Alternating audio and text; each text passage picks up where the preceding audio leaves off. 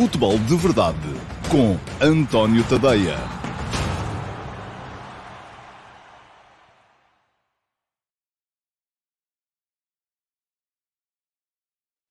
Agora sim, agora já cá estou. Olá, muito bom dia a todos. Uh, sejam muito bem-vindos à edição de hoje do Futebol de Verdade. É a edição, isto hoje atrasei-me e a culpa é minha. Aliás, a culpa é sempre minha eh, quando me atraso. Hoje a razão foi muito simples, é que eu lancei o programa e já sabem como é que é, eu, eh, quem cá está sempre, eu lanço o programa e só a seguir, porque passo aqui amanhã sentado a trabalhar no, no, no computador, e só a seguir é que vou uh, tomar um duchinho, mudar de roupa para vir fazer o futebol de verdade convosco. E hoje, como lancei o programa e apareceram logo aqui alguns comentários, ainda me entretive aqui a, bater umas bolas e então atrasei-me, pronto. E eu depois foi tudo a correr e vim para aqui a correr ainda para ver se conseguia começar a horas, mas já não deu. Sejam muito bem-vindos então à edição de hoje do Futebol de Verdade. Eu estou aqui a tentar perceber qual é o número da edição Uh, mas vou ter que uh, recorrer aqui à minha cábula. É 659 e hoje é terça-feira, dia 20 de setembro de 2022. Hoje vamos falar aqui uh, muito, uh, lá mais para a ponta final do programa, quando chegar à altura do ataque organizado, do, da renúncia de Rafa à Seleção Nacional. Vamos tentar perceber um, o que é que pode ter estado na origem, uh, porque é que os se é que isto vai ser ou não penalizador para a Seleção Nacional e, sobretudo, sabem que eu gosto de fazer as coisas desta maneira, porque acho que é esse o valor acrescentado que posso trazer para este espaço, tentarmos perceber o aproveitamento que já está a ser ser feito a, a montante e a jusante desta situação para fazer passar teses de manipulação para um lado e para o outro. Não é só para um lado, é para os dois. É sempre para os dois. E, meus amigos, a nossa vida é um bocadinho isto. Há quem ganha vida a manipular, há quem uh, não consiga resistir uh, a ser manipulado, e depois eu vou fazendo aqui o meu esforço. Enfim, é um nicho como outro qualquer, para tentar explicar uh, onde é que está a manipulação e como é que ela é feita e como é que é possível fugir da manipulação. Portanto, é uma espécie de desconstrução da atualidade desportiva. Eu sei, Muita gente aparece, inclusive, nos comentários do, uh, do, do YouTube, a malta a dizer, é pá, você perde demasiado tempo com, um, com o, o, o, falar de coisas que não são futebol puro e duro. Eu sei que sim, mas uh, uh, já há muitos programas também sobre futebol, ou quando é para falar de futebol, gosto de falar de futebol. Agora, aquilo que me interessa também aqui é um bocadinho tentar explicar aquilo que está a montante e a jusante na narrativa futebolística, porque estamos constantemente a passar ao lado daquilo que importa, no meu ponto de vista. Bom, hoje é terça-feira e, portanto, uh, é dia, já voltamos a ter pergunta do dia. Isto vai servir aqui para acalmar um bocadinho uh, as hostes, porque está toda a gente muito inflamada, já li muita coisa sobre, sobre o, o, o o, a situação do Rafa e, portanto, vamos acalmar-nos todos um bocadinho e vamos olhar para uma coisa que, à partida, não, não chama assim muita, muita, muita paixão inflamada, não é? Pronto, vamos lá então a isso. Temos aqui, eu escolhi para a pergunta do dia de hoje e na pergunta do dia de hoje, já sabem, entraram a concurso as perguntas que foram feitas na emissão gravada do Futebol de Verdade de ontem e na emissão gravada do Futebol de Verdade de sexta-feira. É só chegarem, se quiserem ter pergunta do dia amanhã, é só chegarem à emissão gravada do Futebol de Verdade de hoje, assim que o programa acabar vão à emissão gravada e deixam lá uh, no, na caixa de comentários. Até podem ser perguntas que fizeram no chat e que eu não vi porque não consigo ver todas. Uh, fazem copy-paste ou copy-paste, conforme uh, me chamaram a atenção no outro dia, e, uh, uh, e pronto, e, e, fica lá e será sujeito a concurso para a pergunta do dia da manhã. Eu geralmente, pergunto do dia, escolho sempre alguma coisa que está um bocadinho ao lado da atualidade. Porque da atualidade vamos falar já em condições normais. Portanto, havia lá perguntas interessantes sobre temas que são da atualidade, mas que eu optei por não escolher dessa forma, um, seguindo para um tema que se vira muito mais para um tema que não é de atualidade absoluta, pura e dura. E cá está, então, a pergunta do dia de hoje vem do Filipe Oliveira. E uh, muito obrigado, Filipe, pela sua pergunta. E diz-me ele assim... Atualmente, olhando para o mapa futebolístico das provas nacionais, cada vez temos menos clubes do interior.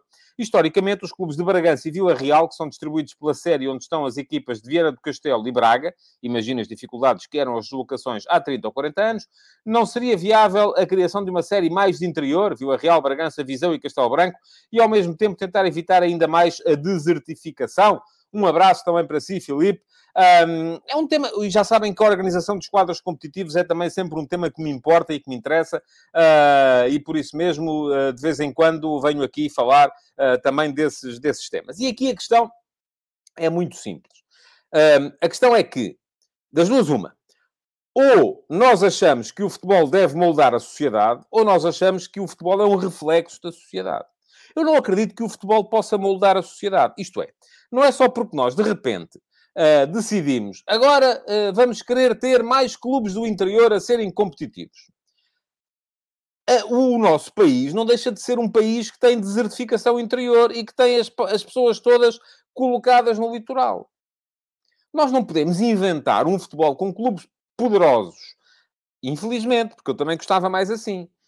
Em Elvas, em Campo Maior, na Covilhã, uh, em Évora, uh, até mesmo em Tomar, uh, em Chaves, e neste momento temos lá o Grupo Desportivo de Chaves, pronto, e ainda bem. Na primeira divisão, em Viseu, eh, também já tivemos o Académico de Viseu, e eu peço-vos, por favor, continua toda a gente aí a, a, discutir o Rafa, eu só vou falar do Rafa mais tarde. Portanto, se querem que os vossos comentários sobre o Rafa sejam lidos, guardem-nos para daqui a bocadinho. Centrem-se naquilo que estamos a falar agora. Porque eu estou aqui, estou a ler Rafa, Rafa, Rafa, Rafa, Rafa, Rafa, Rafa, e neste momento estou a falar dos campeonatos. Portanto, não vou ler comentários sobre o Rafa, a não ser que vocês queiram. E a gente tem aqui duas realidades uh, paralelas, que é eu faço o programa e vocês fazem uma discussão completamente à margem. Também pode ser, não tenho nada contra.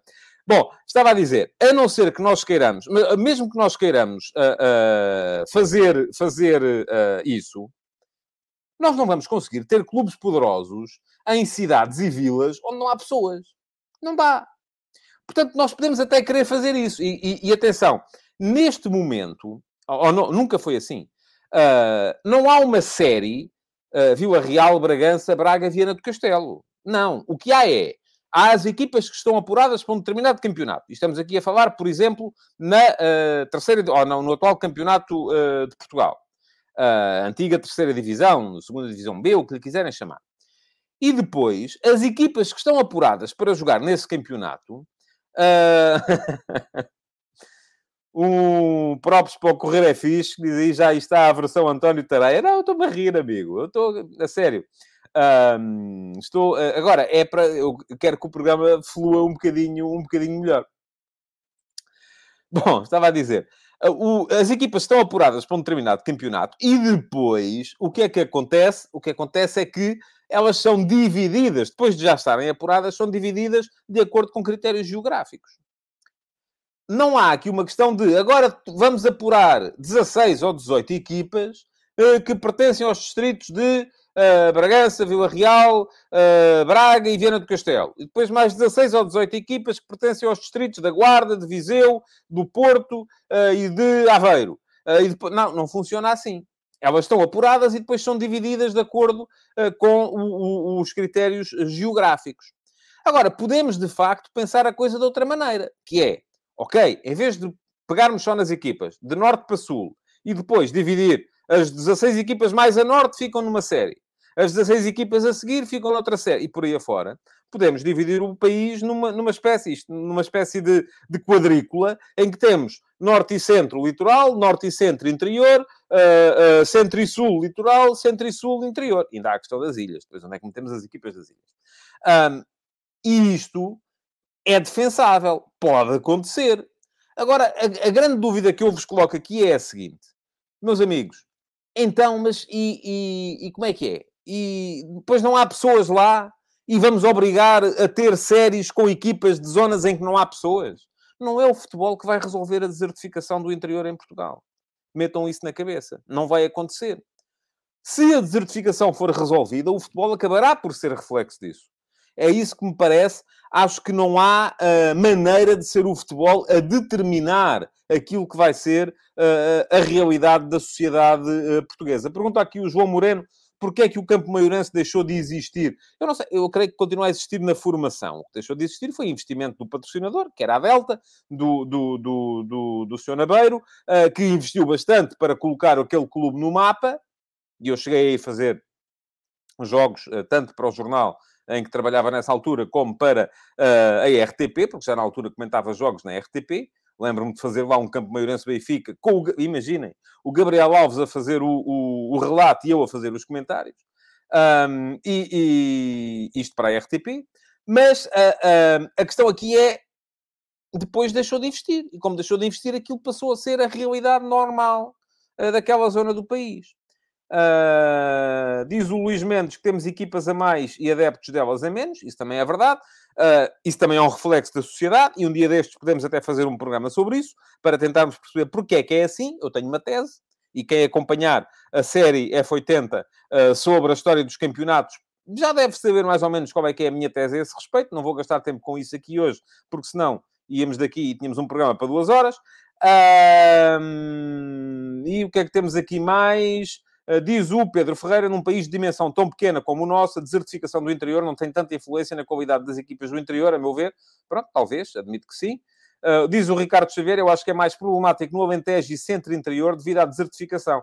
Mal ou bem no norte, existe muitos, há muitos clubes da terra que formam bons jogadores. Uh, e diz o Luís Mendes que o Meirense metia mais adeptos de longe do que o Casa Pi e a Bessado juntos. Também, atenção, ao Luís, foi noutra era foi numa era em que toda a gente metia mais adeptos do que se mete hoje, não é? Uh, muito bem, vamos em frente. Diz-me aqui o João Batista. Gostava de subscrever o seu canal barra Substack, mas sem ser com cartão de crédito. Multibanco, por exemplo, ou PayPal. É possível? Em caso afirmativo, explique-me, por favor, a disponibilização. Não, não é possível, João.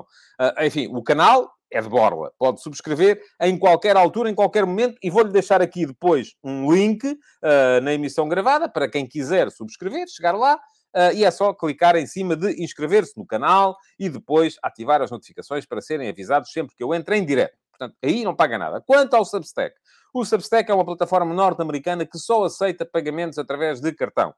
Uh, o que é que podem fazer quem não gosta de partilhar dados de cartão? É criar cartões virtuais.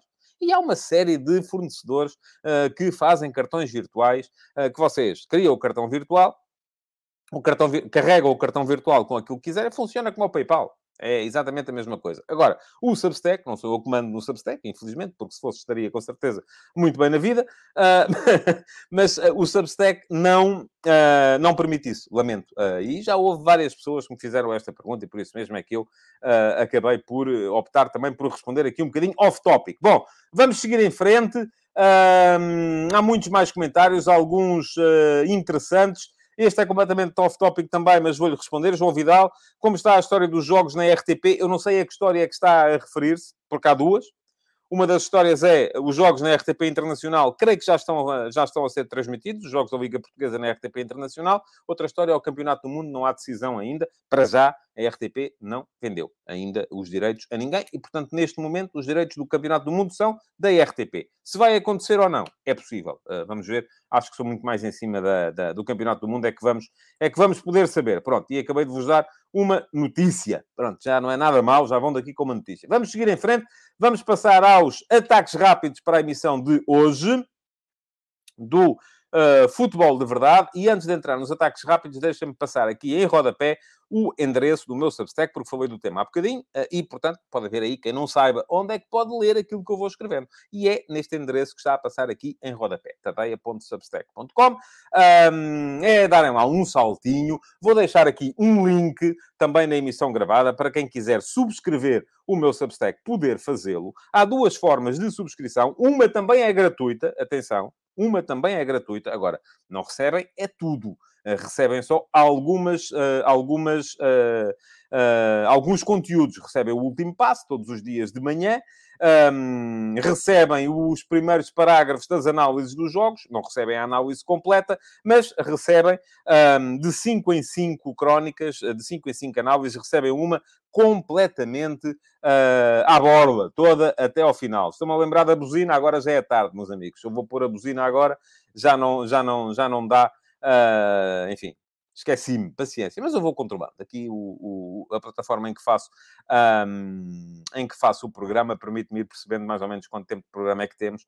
Não vamos é ter aquele efeito sonoro da buzina, uh, e é pena, porque eu gosto daquela buzina ronfanha. Bom, vamos entrar então nos ataques rápidos, uh, para vos falar aqui de duas ou três situações, não são muitas, hoje. Uh, primeira, que já não é treinador do Famalicão, o Rui Pedro Silva, estava-se a adivinhar Uh, e estava-se a adivinhar uh, porque um, a equipa de Famalicão estava a render muito pouco, sobretudo do ponto de vista ofensivo. Uh, o trabalho do Rui Pedro Silva no Famalicão na época passada foi bom uh, para uh, se conseguir fazer a, a, a, conseguir aumentar a solidez defensiva da equipa. A equipa acabou por escapar à descida de divisão. esta época não foi capaz de fazer o upgrade em termos ofensivos. Eu acho que há na equipa do Famalicão jogadores com qualidade para esta equipa poder jogar mais do ponto de vista ofensivo. E agora vou fazer aqui uma pergunta, uh, e a sério, é mesmo uma pergunta, uh, porque uh, não, não consegui ter. Não, enfim, deixem-me passar, não vamos para isso, não vamos perder muito mais tempo, não, não vale a pena. de qualquer forma, fico expectante para perceber o que é que vai acontecer no Famalicão. E diz aqui o José Duarte: já há vaga no campeonato para o regresso do Ricardo Soares. O Paulo Neves já deve estar a tratar disso, com certeza, para perceber o que é que, uh, como é que o, o, primo vai ou não voltar. Paulo, estou-me a meter consigo, já sabe como é que funciona. Uh, diz o José Neto que a direção do Passos vai resistindo à tentação da chicotada. Há uma diferença, apesar de tudo, quer dizer, há duas. Uma é que o Famalicão, eu creio que tem mais pontos, e nem sei quantos a mais, mas deixem-me cá ver, isto vê-se rapidamente. Portanto, não custa nada, é só chegar aqui e, uh, se a internet colaborar, e uh, perceber exatamente quantos pontos a mais. Uh, tem mais três pontos, pronto. O, o Famalicão tem quatro pontos, o Passo de Ferreira tem um, e essa é uma das diferenças. A outra diferença é que eu já vi o Passo jogar e o Passo joga a bola. O Famalicão jogava pouco. O Famalicão era uma equipa que, ou tem sido uma equipa que defensivamente é muito sólida, mas ofensivamente mostra muito pouca coisa. O Passo de Ferreira tem perdido os jogos, com erros, com uh, uh, se calhar até um excesso de lirismo, e eu acho que, por exemplo, o Vasco Seabra foi demitido do Marítimo por excesso de lirismo, aparentemente.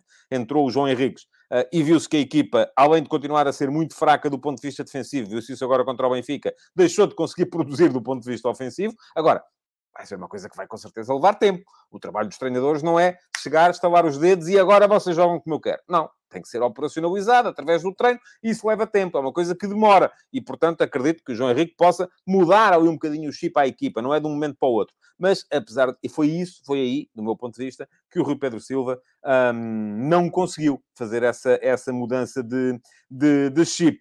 Uh, muito bem, está, estou aqui a olhar para os comentários a ver se havia aqui alguma coisa. Não há, está toda a gente muito muito voltada para, para as problemáticas do costume. Uh, de resto, mais coisas. Há, uma, há um comunicado do Sindicato dos Jogadores de Futebol um, a condenar a perseguição ao Taremi. Uh, e, a, e a, a, pedir mais bom senso. Enfim, são.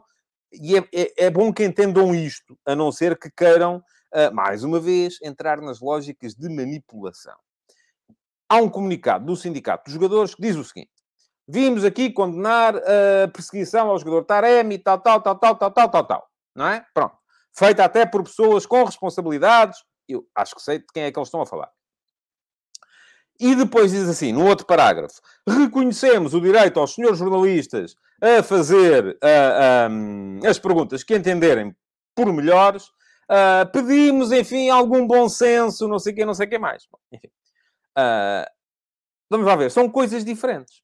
No dia em que o sindicato dos jornalistas uh, puder ensinar os jogadores a marcar golos, eu aceito que o sindicato dos jogadores possa ensinar os jornalistas a fazer entrevistas.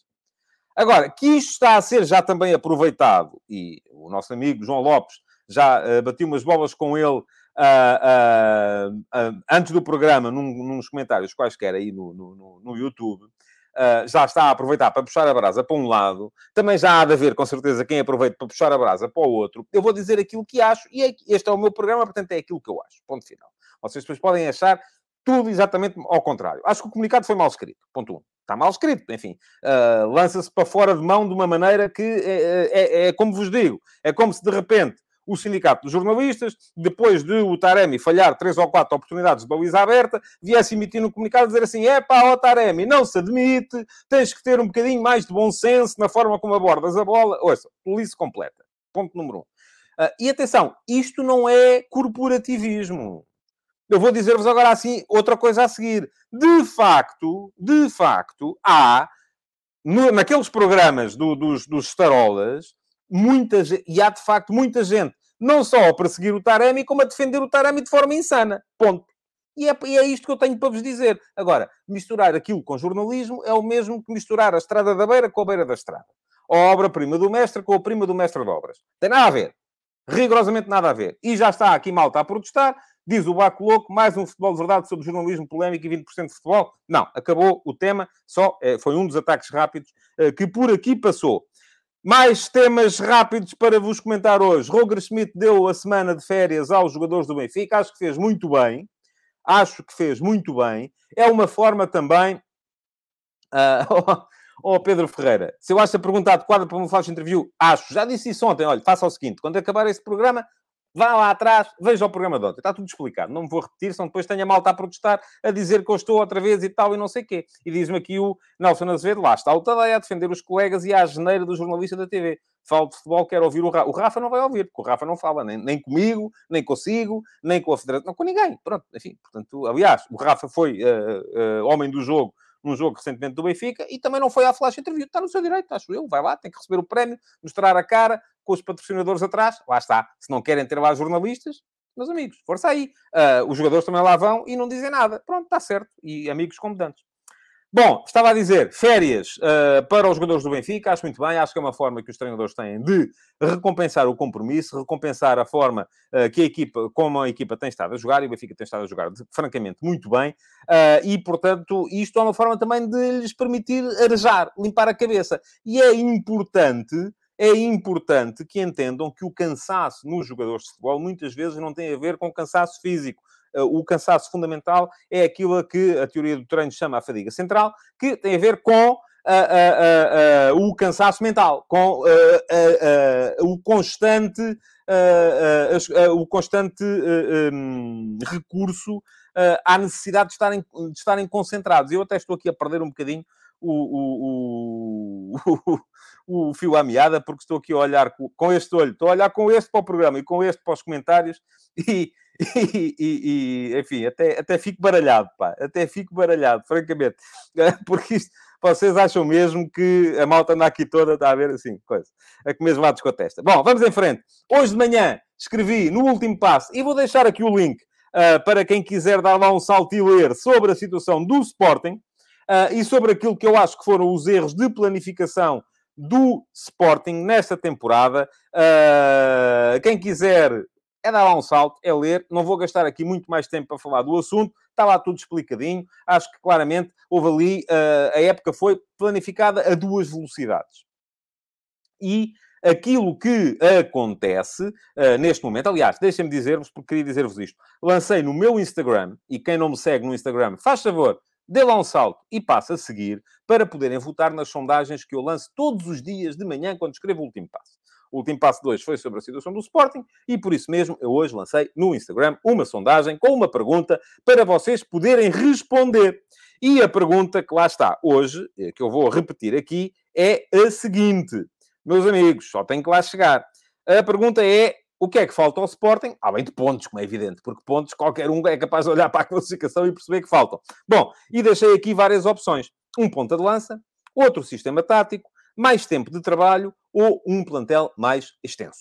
Uh, muito bem, podem votar, é chegarem lá, clicar na vossa opção, é nas stories, quem não sabe, quem não está familiarizado, é aquele círculozinho lá em cima, no topo do, da aplicação do Instagram. Uh, se uh, seguirem uh, o meu Instagram, passam com certeza a ser, a ver as, as minhas stories com frequência e a poder votar. A propósito, ontem Houve também uma story e eu não tive foi tempo para pôr isto num ambiente gráfico minimamente aceitável, mas vai assim ainda assim. E vou passar a fazer isto aqui, um, que a, a, pergunta que eu vos fiz ontem foi no meio, no meio deste clima, era a propósito da, da questão dos adeptos, uh, volto a ir ao futebol e depois as possibilidades eram assim que puder, votaram assim 18%, uh, só nos jogos em casa, 26%, e é que nem meto lá os pés, 56%. Isto, para mim, é muito preocupante. Uh, e serve de sinal para a Liga, para a Liga conseguir perceber o que é que se está a passar e qual é que é o sentimento generalizado das pessoas face ao futebol neste momento. Já sabem, hoje o último passo foi sobre o Sporting, o link ficou lá atrás, há sondagem no Instagram, sigam e votem se fazem favor. Mas, ontem saiu no meu Substack uh, a crónica do jogo do Sporting. Isto está relacionado com o tema anterior. Já vos disse, expliquei aqui ontem, só consigo fazer uma por dia. Uh, portanto, ontem, anteontem tinha feito a do uh, Estoril Porto, que foi o primeiro jogo dos grandes no fim de semana. Ontem fiz a do Boa Vista Sporting. Fica aqui o link para quem quiser seguir, para quem quiser ler a análise relativamente àquilo que faltou uh, ao Sporting e que sobrou ao Boa Vista no jogo de sábado à noite. Hoje, tenciono escrever a crónica do Benfica Marítimo. Portanto, já sabem, mais logo no meu Substack, a minha análise tática ao Benfica Marítimo, com muita bonecada, com muito, uh, muita imagem tática, setinhas, riscos e tal, tudo e mais alguma coisa, tudo aquilo a que têm direito para conseguirem desconstruir um bocadinho melhor aquilo que é o futebol das equipas. Tem lá um salto, por sim, há algumas que são de borla, há outras que são só para subscritores pagantes, mas uh, de 5 em 5 sai uma de borla. Dá perfeitamente. Ninguém vai ao engano. Ninguém tem que assinar e subscrever sem saber o que é que lá está. É olharem para aquelas que saíram gratuitas, perceberem e dizer, pá, sim senhor, quero ler isto com mais frequência. Ou então, é pá, não, isto não me interessa nada, quero mais é que o Tadeia se vai encher de moscas. Pronto, está o assunto arrumado e a coisa está feita. É, são vocês que decidem e não decidem às escuras. Decidem conforme acharem melhor. Portanto, Crónica do Sporting, saiu ontem. Por fim, último ataque rápido do dia de hoje para assinalar a convocatória do Gonçalo Ramos para a seleção. Em vez do Rafa, não vai o Rafa, vai o Gonçalo Ramos. Já vi, lá está, mais uma série de uh, tentativas de manipulação. E são sempre os mesmos. Que é aquela malta que faz dinheiro nas redes sociais à conta de, uh, de espalhar o ódio pelo diferente. Eu expliquei isso aqui tudo ontem também. Portanto, já vi muita gente a dizer que de um lado e do outro. De um lado é malta a dizer assim: é pá, se fosse eu a mandar, não ia era nenhum jogador do Benfica, que era para não fazerem aquilo que fizeram com o Rafa. Pronto. Polícia. E depois há quem diga também a coisa do outro lado. É pá e tal, isto é só para manter a cota, porque não faz sentido nenhum uh, não ir o Gonçalo Ramos e não ir... E agora aqui, metam quem vocês quiserem, um jogador do vosso clube, sempre, ou, ou do Jorge Mendes, ou de um empresário que não seja o Jorge Mendes, pronto, por aí afora, tanto faz, tanto se me dá como se me deu, vou dizer o que é que eu acho. O Gonçalo Ramos faz sentido na seleção. Ponto. É a minha opinião. A vossa pode ser diferente. Vocês podem achar que um jogador que joga aquilo que joga uh, no, no, no, no, Benfica não cabe na seleção. Está certo. E eu aceito. A minha, a minha convocatória, vou dizer assim, a minha convocatória é, seria muito diferente da... Muito não, mas seria sete ou oito jogadores diferentes da convocatória do Fernando Santos. Agora, na minha convocatória, possivelmente estaria o Gonçalo Ramos. Enfim, não sei se estaria, uh, mas uh, é muito provável que estivesse. E lá está o João Moreno. João, Gosto muito do ter por cá e você está cá sempre. Até nos deu aquela notícia do Weigl e veio a ter razão. Uh, e diz que por mim não ia nenhum jogador do Benfica enquanto lá estiver o Fernando Santos. Então, mas porquê, ó João? Explica lá isso, que é para a gente perceber. Hã? O homem até é do Benfica. Agora não pode ir nenhum jogador. Mas, mas qual foi a, a, a injustiça brutal que o Fernando Santos cometeu face ao Benfica? Uh, para não ir nenhum jogador do Benfica. O Benfica, nos últimos anos, arrasou o mundo, ganhou a toda a gente. Os jogadores do Benfica eram os maiores, ganharam, foram tricampeões e não foram à seleção. Vejam lá que chatice, que aborrecimento, não é? Um, pronto, e é isto. Uh, a sério, João, não, não, eu estou a andar aqui com isto para baixo para ver se o, uh, se o João responde, porque é mesmo. Ah, ele diz já explico. Pronto, ok, explico lá isso então. Uh, mas explica agora, porque eu daqui a bocado não vou voltar ao tema, não, não, não me vai apetecer, porque vou estar a falar. Enfim, vamos falar aqui do, da, da, da questão do, do, do Rafa, uh, e por isso mesmo está chegada à altura, e vou dar tempo ao João para, e tenho que tirar aqui este comentário, que ele está aqui a mais, já neste momento, um, para uh, meter aqui o separador que indica que estamos a entrar no ataque organizado. Para vos falar então da renúncia do Rafa à seleção nacional. E primeira questão que eu queria abordar aqui convosco, já vos tinha dito aqui ontem, uh, e nem sei já a que propósito é que foi, foi a propósito do jogo do Benfica contra o, contra o Marítimo, que o Rafa, esta época, está a jogar mais do que estava a jogar antes. É a minha opinião. A vossa pode ser diferente. Ontem, nem de propósito, a Goal Point, e eu aproveito para deixar aqui uma menção à Goal Point, porque eu ando a aproveitar indevidamente, vou dizer isto, mas eles sabem, indevidamente, uh, as estatísticas da Goal Point nas análises estáticas que faço dos jogos, faço-o sempre com todo o cuidado, citando a fonte, são as estatísticas que estão livres, não são as estatísticas que estão escondidas uh, e que são só para pagantes. Ah, porque, francamente, ah, o meu Substack e o, meu, e o Futebol de Verdade não geram receita para eu conseguir pagar esses serviços uh, de, de, análise estatística dos jogos, mas aquelas que estão livres eu aproveito, meto-as lá, cito, faço link, inclusive, para o Goal Point, e ontem, nem de propósito, deparei no Twitter com isto que aqui está. Lançado pela Goal Point, e aqui está, e até vou, para, para, para não me dizerem que eu até vou tirar daqui o banner, que é para se conseguir ver a publicidade, que eles assim ficam mais, mais, mais contentes, com certeza. Bom, vamos lá. O que é que olhamos para isto? Isto é um comparativo do rendimento do Rafa, uh, feito pela Goalpoint, na época passada e nesta época. E mais uma vez peço desculpa, o ambiente gráfico não é o ideal. Se eu meter assim a cabeça aqui do lado aparece, estão a ver? Portanto, isto não é fantástico, mas uh, foi para, para o que houve tempo. Olhamos então aqui para a comparação entre o Rafa de 2021-22 e o Rafa de 2022-23 e o desafio que eu vos lanço é uh, muito simples. Porquê é que vocês acham que o Rafa está melhor este ano do que estava no ano passado? Olhem para estes números e respondam-me, se fazem favor, aqui na caixa de comentários. Mais do que uh, narrativas e tentativas de manipulação, interessa-me agora uh, para, uh, perceber o que é que está aqui de diferente. E atenção, o que é que está aqui? O Rafa este ano tem mais remates, passou de 1.9 para 2.7 por 90 minutos. Isto são valores por 90 minutos.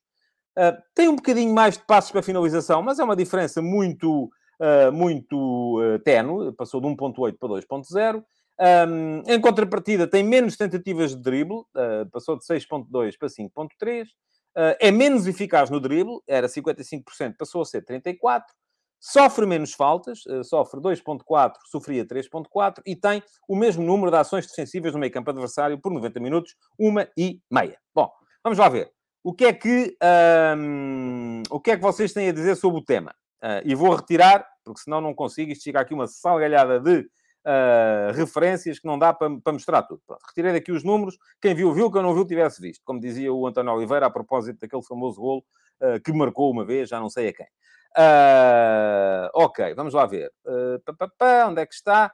Um, diz o Nelson Azevedo, mais jogos e estatísticas parecidas, afinal não melhorou assim tanto. Uh, diz o uh, Miguel Lopes, o Rafa este ano está a jogar onde rende mais. Diz o Rui Martins que é da tática. Diz o Leandro Antunes que é por causa da mudança de posição. O Jorge Fernandes diz que não se agarra tanto à bola. Diz o Jason Lima porque joga a 10 e não cai. O Reinaldo Saúde que é porque ele está mais objetivo. O Nuno Miguel Ferreira porque diz que ele tem jogado mais atrás do ponta de lança.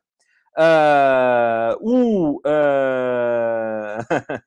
Bom, as piadas eu vou deixar de parte. Peço-vos desculpa, porque não temos muito tempo. Diz o João Pereira que o Rafa está mais objetivo, deixou de driblar tanto e passou a rematar mais. Uh, muito bem, tal, tal, vamos lá ver. O, o, o, uh, diz o João Lopes, fala sobre saúde mental. Não, isto é sobre a renúncia, não me interessa agora. Diz o Leandro Antunes que o Rafa Extremo não serve. O Rui Miguel Alves Coelho, que ele passou a ser mais jogador de equipa. O Josias Martin Cardoso, que ele joga melhor porque a equipa joga melhor muito bem, tal, tal. O André Ferreira diz que a diferença está no treinador. Uh, e, bom, enfim, há muitas. Eu vou dizer-vos o que é que eu acho. E atenção, eu, uh, uh, se forem, e vou recuperar aqui os valores, porque não os sei de cor, como devem calcular. A diferença no rating geral não é muito grande. Ele passou de 6,77 para 6,81. São 4 centésimas. mas estes ratings, atenção, são, valem o que valem, não é? Eu gosto muito de fazer a análise dos dados, Uh, mas uh, nem sempre levo muito a sério esta questão dos ratings. Aliás, a propósito, parênteses, aproveito para vos dizer que uh, ainda neste último fim de semana achei muita graça, porque quem viu o Estoril Porto com certeza viu o, um jogo fantástico do Chico Geraldes. Um, e depois o próprio Goalpoint fez uma publicação também, ou a própria Goalpoint, não sei se é homem, se é mulher, peço desculpa, se calhar é não binário, estamos a ver, mas o próprio Goalpoint uh, fez uma publicação também a dizer que, é pá, e tal, toda a gente acha que o Chico Geraldo foi melhor em campo, mas uh, vamos aqui olhar para o rating e não sei o quê, ele tinha, teve um rating baixo, 5 ponto qualquer coisa. Portanto, foi um jogo, aparentemente, em termos de rating, mau para o Chico Geraldo. Agora, há coisas que, de facto, não são mensuráveis. Um, e havia essa frase, alguém me repetiu aqui nos comentários um dia destes, que é aquilo que joga o Vitinha não é mensurável em estatísticas. Por acaso o Vitinha não estou muito de acordo, porque o Vitinha é um jogador sempre objetivo e sempre, apesar de ser criativo, é sempre objetivo, portanto é alguém que consegue ser mensurável em estatísticas. No caso do Chico Geraldo uh, e, e de jogadores mais inspirados do ponto de vista ofensivo, Uh, é, é, mais complicado. Eu acho que às vezes um drible, mesmo que seja seguido de. Uh, e não é isto que o João Lopes está aqui a dizer. Diz o João que prova que a estatística no futebol vale pouco. É mentira. A estatística no futebol vale muito. Agora, há questões que uh, temos que ponderar. E às vezes, um drible um, seguido de um passo para fora pode não ser eficaz do ponto de vista estatístico, mas pode ser eficaz do ponto de vista mental e condicionar aquilo que a equipa adversária está a render. Isso são situações que não são mensuráveis no ponto de vista estatístico.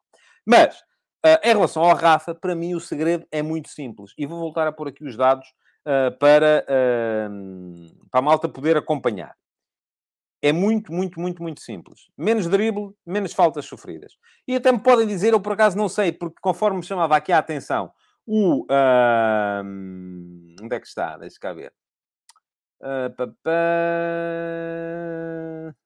Não, não consigo. Não consigo. Há muitos comentários. Ah, era aqui o Ricardo Pinto. Dizia, nem eu nem o António sabe qual é o algoritmo da Goal Point. Como tal, é difícil comentar tal rating. Sim, mas eu não estou a comentar o rating. Eu estou a comentar os dados objetivos. O rating ninguém sabe o algoritmo. Na verdade é isso. E eu nem sei, por exemplo, se esta questão de fazer menos dribles e de fazer e de sofrer menos faltas, se no algoritmo é valorizada para subir ou para descer. Para mim é importante. Porque eu acho que um dos problemas que o futebol do Rafa tinha, e teve até muito recentemente, era uh, o facto de ele sofrer demasiadas faltas. Era aquelas que sofria e aquelas que fazia por sofrer. Houve uma mudança ali no, no Rafa, e eu acho, acredito que isso tenha a ver com o treinador, uh, que uh, faz com que ele, de repente, deixou de ser aquele jogador que, ao mínimo toque, dava três voltas no ar com jogar de dor e uh, tentava sacar uma falta, conforme dizia o Jorge Jesus, oh, o quê, pá? Levaste com um pau? Pronto, é isso mesmo. Não dizia acerca do Rafa, bom, é, é bom percebermos isso, embora uh, pudesse aplicar-se. Para passar a ser um jogador muito mais objetivo que sofre o toque, se cai, levanta-se e continua a jogar. E o futebol é isto. O futebol é isto. E por isso é que eu acho que o Rafa este ano está a render mais. E percebi a chamada do Rafa à seleção, da mesma forma que percebi a ausência do Rafa na seleção. Porque vamos lá ver. E agora vamos entrar na questão da renúncia. Podemos todos aqui agora deitar-nos a pensar qual é que é a razão para o Rafa ter renunciado à seleção. E podemos inventar aqui milhares de razões. Aliás, já vimos muitas. Já vimos que o Rafa renunciou à seleção porque uh, está zangado, porque o treinador não lhe dava, o selecionador não lhe dava o, o, a devida valorização. Já vimos que o Rafa renunciou à seleção uh, porque se quer concentrar somente no Benfica. Enfim, é uma coisa que Vamos aí, vamos a ver, uh, nenhum jogador, o Messi não se concentra somente no Barcelona e continua a ser o Messi o Cristiano Ronaldo não se concentra somente no Manchester United e continua, enfim, portanto, uh, uh, vamos lá ver. Isso não existe, é aquilo que eu tenho para vos dizer. Uh, já vimos aqui que o Rafa renunciou porque não gostava que houvesse naturalizado já vimos aqui que o Rafa renunciou porque estava muito zangado uh, com as ofensas que foram feitas uh, pelos jogadores do Flóculo do Porto, nomeadamente o Otávio e o Diogo Costa, que estavam nesse, nessa história de Instagram, e uh, apareceram apareceram na, na, na a, a, a, ofender o Benfica num cântico. Mas para mim, a única questão que, e diz-me aqui o Ricardo Louro Martins, Uh, também já vi essa, mas essa é no gozo, não é? Que foi por causa do pijama de treino, daquele, daquela camisola de treino uh, feinha da Seleção Nacional. Bom, uh, portanto, para mim a razão que vale é aquela que ele enunciou. E qual é a razão que ele enunciou? Questões do foro pessoal. Pronto, então vamos por aí. São questões do foro pessoal. Agora, e pergunta-me aqui o João Moreno, quem é que disse que ele não gosta de neutralizados? Já anda por aí a circular, ó João anda por aí a circular, como andou a circular outra questão, que era essa, que me levou aqui a perder algum tempo a responder ao, ao, ao creio que foi ao José Neto, não sei se o José ainda está aí, uh, que era que ele estava muito ofendido porque a Federação uh, não, lhe, não o defendeu quando saíram por aí umas notícias a dizer que ele revelava falta de compromisso. Epá, mas caramba, agora sai, uh, há um tipo qualquer que inventa uma história qualquer e diz: olha, aqui o Tadei é um vendido, está vendido ao, e vamos escolher o clube, a Flóculo Porto, Sporting, Benfica, Carcavelinhos, e eu tenho que perder o meu tempo, e às vezes espero que não devia, a, a defender-me. Não, epá, Uh, uh, eu, e o José Neto, bem de propósito, obrigado José por ter voltado a fazer aqui esta referência. O Rafa foi feito gato de sapato pela imprensa, mas qual imprensa, pá? Homem, pá, qual imprensa? Você anda a ver as coisas erradas. Eu já expliquei aqui uma vez que um dia, foi a seguir ao jogo em que Portugal conseguiu a qualificação para o Mundial, vinha de carro para baixo, do Porto para Lisboa. Eu vinha a conduzir, vinha o Jorge Andrade comigo, tentámos ver programas sobre o jogo da seleção e aquilo que estava a ser discutido nos programas de televisão era que o Rafa estava chateado com o Benfica porque não tinha festejado um golo. O Benfica fez alguma coisa para defender o jogador? Não, não ligou, porque é assim que tem que ser feito. Se foi por causa disso, meus amigos, não faz sentido nenhum. Eu vou acreditar. Eu não conheço o Rafa, nunca falei com o Rafa. Portanto, vou acreditar que é mesmo uma questão do foro pessoal. Porque se não é, a questão é má, é para ele. Porque agora vamos todos aqui fazer, conforme dizia aqui alguém, um uh, reality check. E atenção, e volto a dizer outra coisa, e vou dizer aqui uma coisa. Uh, não há, não há. Uh, ah, um, agora até me perdi. Uh, já nem sei o que é que há a dizer. Bom, enfim, é para esquecer. Não devia ser importante, com certeza. Mas estava a dizer que um, o Rafa, há, há, todas as outras razões. Eu, ah, já sei, não conheço o Rafa de lado nenhum, nunca falei com ele, mas uh, e portanto não tenho nenhuma razão para duvidar da razão que ele apontou, que é questões do foro pessoal. mas qualquer das outras razões são más é para ele, não é para mim nem para a seleção. O Rafa, uh, que é um excelente jogador e tem sido um dos melhores jogadores desta época no Benfica, no, no modo de jogar da seleção portuguesa, dificilmente seria titular, como dificilmente foi titular para trás. E agora também vos vou dizer: ah, ah, não, porque ele é muito melhor do que os outros e devia estar a jogar e, portanto, está ofendido e devia mais era uh, uh, mandar a seleção à, à fava porque não o punham a jogar a titular. Epá, eu, eu, eu sei que ser jogador de futebol é, é uma coisa complicada. Uh, o futebol tem alguns dos maiores egos da história. Não há nenhum jogador de futebol que não ache que é melhor do que os outros. Nenhum. Isto chega, enfim, o próprio Cristiano Ronaldo chega a, a, ao ponto de anunciar nas redes sociais quando vai jogar no domingo joga o rei. Portanto, eu sou o rei, sou o maior. E todos acham isso. Todos. Não há nenhum que não ache isso. Eu sei. Eu sei. O, o, meu filho é atleta, joga rugby. Uh, uh, mas, uh, e, e, e, ao lado, dos, nos campos ao lado e tal, há, há também equipas de formação de futebol. E eu vejo perfeitamente a diferença de mentalidade entre os jovens aspirantes a craques de futebol e os jovens aspirantes a jogadores de rugby, porque no rugby não há craques. E eu aqui há tempos até dei comigo a pensar, e desculpem lá fazer aqui este pequeno parênteses dei comigo a pensar o seguinte, porque o meu filho, desde o primeiro, primeiro ano de sub-16 até ao último ano de sub-18, foi sempre titular na equipa onde joga. E eu dei comigo a pensar, será que é por ser meu filho? Porque eu sou uma figura mais ou menos pública? E depois, uma vez percebi, até em conversa com o treinador, que não, que não é por causa disso percebi em conversa com o treinador que era porque entre a última vez, ele falhou um treino quando, ou falhou um treino agora quando, quando, quando partiu a clavícula, falhou treinos quando partiu a clavícula, uh, mas antes disso só tinha falhado um treino num dia de um Andorra-Portugal. Vejam lá os anos a que isto já foi. Compromisso.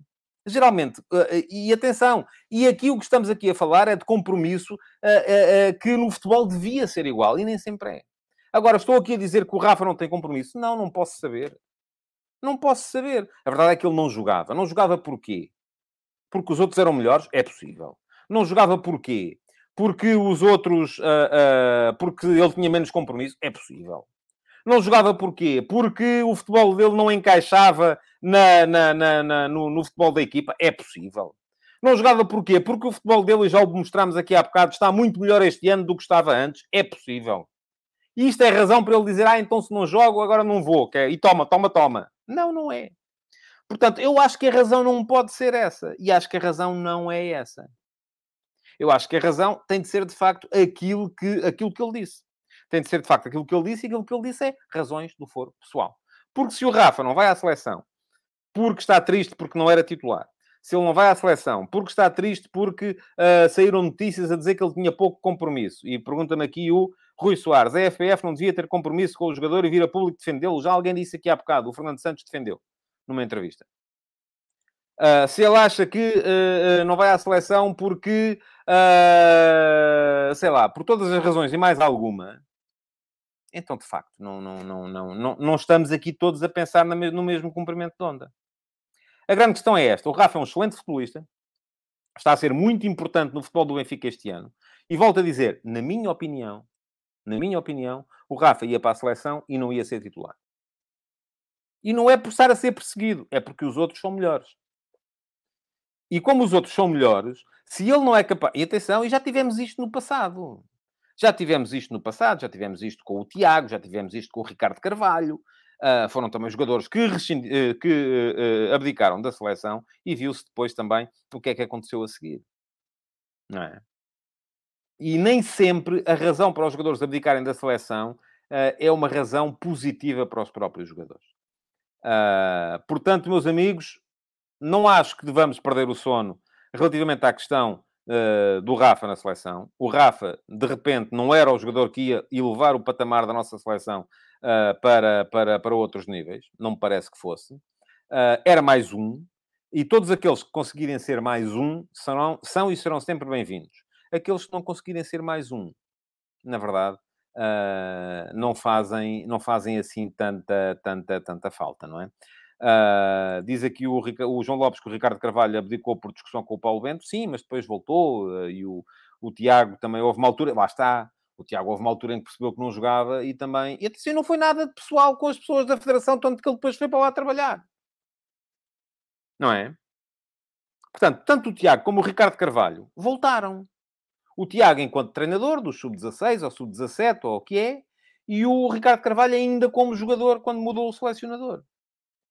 Portanto, esta coisa de estarmos aqui a querer, de repente, achar que o Rafa sai eh, porque está contra a federação, porque está contra o selecionador, porque o Benfica é isto, porque não sei quê. Meus amigos, não se deixem manipular. Façam esse favor.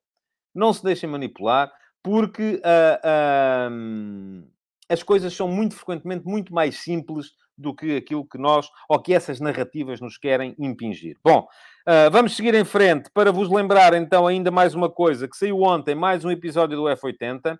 Ah, estava aqui a olhar para, as, para os comentários, mas não, pronto, ok. Saiu ontem mais um episódio do F80. O que saiu ontem foi o Mozart. Fez ontem anos, o Mozart, defesa central do Flamengo, do Benfica, do Olympique de Marselha, outra vez do Benfica e do Kashima Antlers no Japão.